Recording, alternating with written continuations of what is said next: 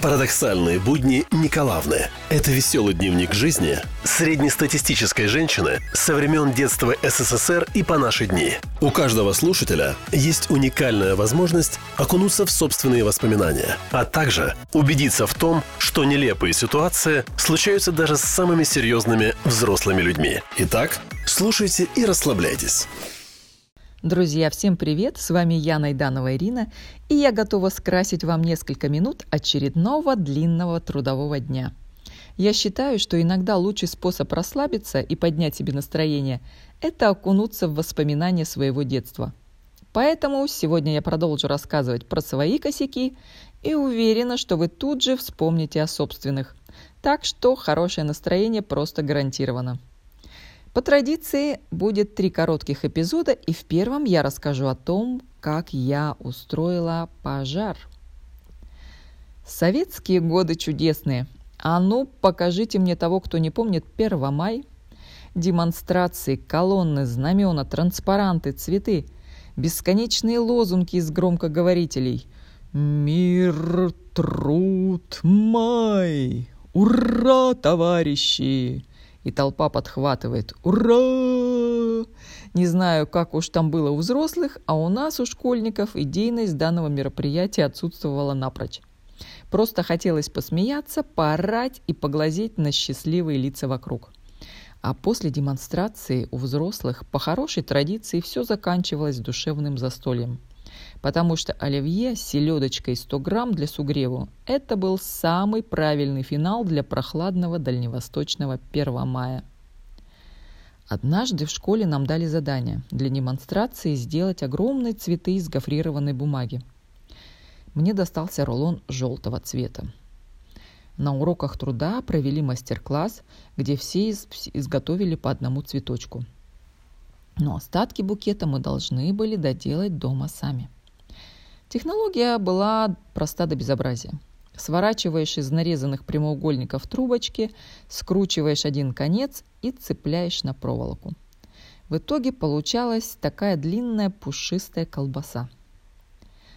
Так как ютилась наша семейка в четвером в однушке хрущевки, то место для хранения цветов гигантов отыскать было весьма проблематично. Решили зацепить проволочки-стебельки готовых цветов за деревянную раму комнатного окна – я все ходила вокруг да около и поглядывала за шторку на своих желтых огромных мутантов. Хороши. Руки просто чесались и сами тянулись потрогать их, погладить, расправить трубочки лепестки. Время от времени я снимала один цветок и приставляла к голове. А я ли я ли не звезда ли? То ли на придворную даму больше похожа, то ли на цирковую лошадь. Им иногда на голову такие же штуки цепляют. И вот во время одного из моментов созерцания сей красоты ой, в моей голове промелькнула обычная идиотская мысль. Бумажные, пушистые, наверное, гореть будут хорошо. Как будто и так непонятно, что будут. Ира, будут! Наверное, вы уже угадали, что я сделала. Ну да, ну да, пошла на кухню за спичками. Ну а что нам, идиотам-пиротехникам? Я же только с краю. Буквально один лепесточек подожгу и тут же задую. Ну, чисто взгляну одним глазком, чтобы убедиться. Чиркнула спичкой. Блин, опомниться не успела, как от цветов остались одни проволочки. Зато горела масляная краска на деревянных рамах. Такого успешного фаер-шоу я, честно, не ожидала. Частицы в адронном коллайдере не, летают с такой скоростью, с какой я понеслась на кухню за чайником с водой. По пути успела заскочить в ванну и поставить наполняться ведро, ибо понимала, что одним чайником мне точно не обойтись. С горем пополам я все затушила. Результат опыта. Цветов нет, окно черное, краска на рамах пузырями и по всей квартире вода с пеплом. Здесь по задумке звучит зловещая музыка – ибо моя жопа начала догадываться, что ей жопа.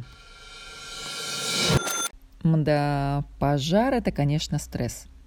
А стресс обычно хочется чем-нибудь заживать, поэтому следующий эпизод называется «Про сосиску горгонзолу». В школе нас кормили завтраками. Иногда была сущая ерунда типа манной каши, а иногда... А иногда к столу подавалась любимица всех времен и народов — сосисонька. Ее ждали, ее вожделели. Наши носы ее чувствовали задолго до конца первого урока и за десятки метров до столовой. Этот запах, доносившийся со школьной кухни, будоражил мозг, сводил с ума и мешал сосредоточиться на учебе. А этот процесс — когда сначала ты пытаешься добежать до столовой первым, чтобы выбрать самую толстую сосиску на уже накрытом столе. Потом бережно срываешь с нее целлофановую оболочку, стараясь, чтобы она сползала круг за кругом, как серпантин. О боги! Первый укус сосиски с хлебом, первый глоток сладкого чая — вот это счастье! Однажды, по великой случайности, — мне перепало аж две сосиски. Просто звездный час какой-то, честное слово. Одну я съела, а вторую, когда мы запасливо, отложила на потом. Лежала моя пышнотелая красавица сначала в салфеточке на парте. Лежала и источала чудеснейший аромат. Сама-то я на нее поглядывала с нежной любовью. Но вокруг ведь сидели враги-одноклассники, которые зырили на нее с плотоядной завистью – я чуяла хвостом, что девоньку мою надо прятать. Ховать, ховать, ховать. Переложила я ее в кармашек портфеля и тут же почувствовала облегчение. Моя. Она только моя. Шли месяцы. На уроке рисования что-то пошло не так, и срочно понадобился ластик. В пенале его не оказалось. Наверное, выпал, подумала я и начала шарить по портфелю. Все внутри ощупала, ластика нет. Решила посмотреть в кармашке. Уроку скоро конец, а рисунок требовал немедленной корректировки. Я нервно сунула пальцы внутрь и почувствовала, как они прорвали какую-то защитную пленочку и погрузились во что-то мягкое. Тут же по нашему ряду пошла вонь. Сначала еле уловимое, невнятное, потом все сильнее. Знаете, как хороший парфюм раскрывается постепенно и начинает играть разными нотками. Так вот, портфельная вонь тоже раскрывалась целой гаммой ароматов. На меня стали не по-доброму коситься одноклассники, подозревая в персональной химической диверсии. Собравшись духом, я постаралась максимально зачерпнуть загадочную субстанцию и вытащить руку из кармашка – Вскрытие показало, что это был труп сосиски, которая несколько месяцев терпеливо ждала, пока я ее съем. Потом обиделась, позеленела от злости и забродила в герметичном целлофановом саркофаге. Меня в очередной раз выгнали из класса. На этот раз почему-то даже с портфелем. Мораль. Не все то, что с запахом и плесенью, дорблю или горгонзола – даже если цвет соответствующий. Знаете, а иногда бывают странные поступки, которые тяжело объяснить. И я совершала подобные. И более того, у меня получалось подбить на них тех, кто случайно оказывался рядом. Мне очень хочется сейчас, если честно, чтобы среди вас нашелся хоть один человек, который тоже на уроке, как и я, кричал в шапку. Итак, третий заключительный на сегодня эпизод – крик. Как вы уже поняли, в моей голове всегда роились дурацкие идеи. Откуда они брались, я просто не знаю. Нет, каждое 1 сентября я твердо обещала себе красиво писать в тетрадях и 45 минут урока геометрии думать только о биссектрисах, но красивая все 10 лет учебы выходила только первая страница тетради.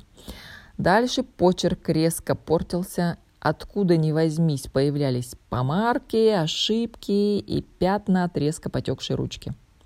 А на точных науках меня буревала такая тоска, что я даже не понимала, в какой момент придумывала очередную глупость для моментальной реализации.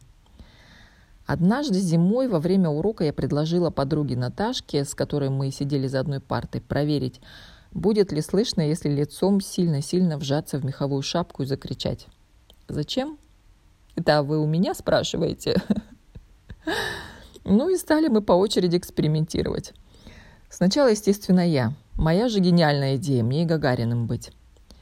Пододвинула я к себе шапку. Знаете, кроличьи ушанки такие раньше были. У нас вся школа в них ходила. Внутри сложенный махеровый шарф. Добротная, в общем, конструкция такая. А, упала лицом я в шапку, вжалась. Крикнула не сильно. а Спрашиваю, как? Подруга отвечает, не слышно. Дай-ка я. Делай то же самое. Не слышно. Сидим с ней с красными физиономиями, думаем. А как не покраснеть, если, во-первых, трешься лицом о шапку, а во-вторых, еле сдерживаешься от смеха? А прет-то не на шутку. Народ тему разбирает, а мы опыты ставим, в шапку по очереди орем. Ну что, умное же занятие. Всякое в жизни бывает, может и пригодится когда. Отдохнули немного с ней, поразмыслили, в чем может быть причина, почему ничего не слышно. Безобразие какое-то. Я говорю, ща попробую немножко меньше вжаться и крикнуть. Слушай. Ну, короче, то ли я совсем слабо вжалась, то ли я чересчур ответственно подошла к голосовой части опыта, только заорала я на весь класс. а Когда подняла свое красное потное лицо, все в черных кроличьих волосинках, народ уже ржал, как стадо коней. А у учителя был взрыв мозга, ибо подобных поступков от хорошистки, активистки и представителя, на минуточку, идейно-политического сектора никто не ожидал. Из класса меня, естественно, выгнали. Но знайте все, можно, можно орать в шапку. И если вжаться посильнее, то никто ничего не услышит. В наше время бесконечного стресса это может ой как пригодиться. Ну что, друзья, я очень надеюсь, что вы с пользой провели это время со мной. Увидимся в следующей части. Пока-пока.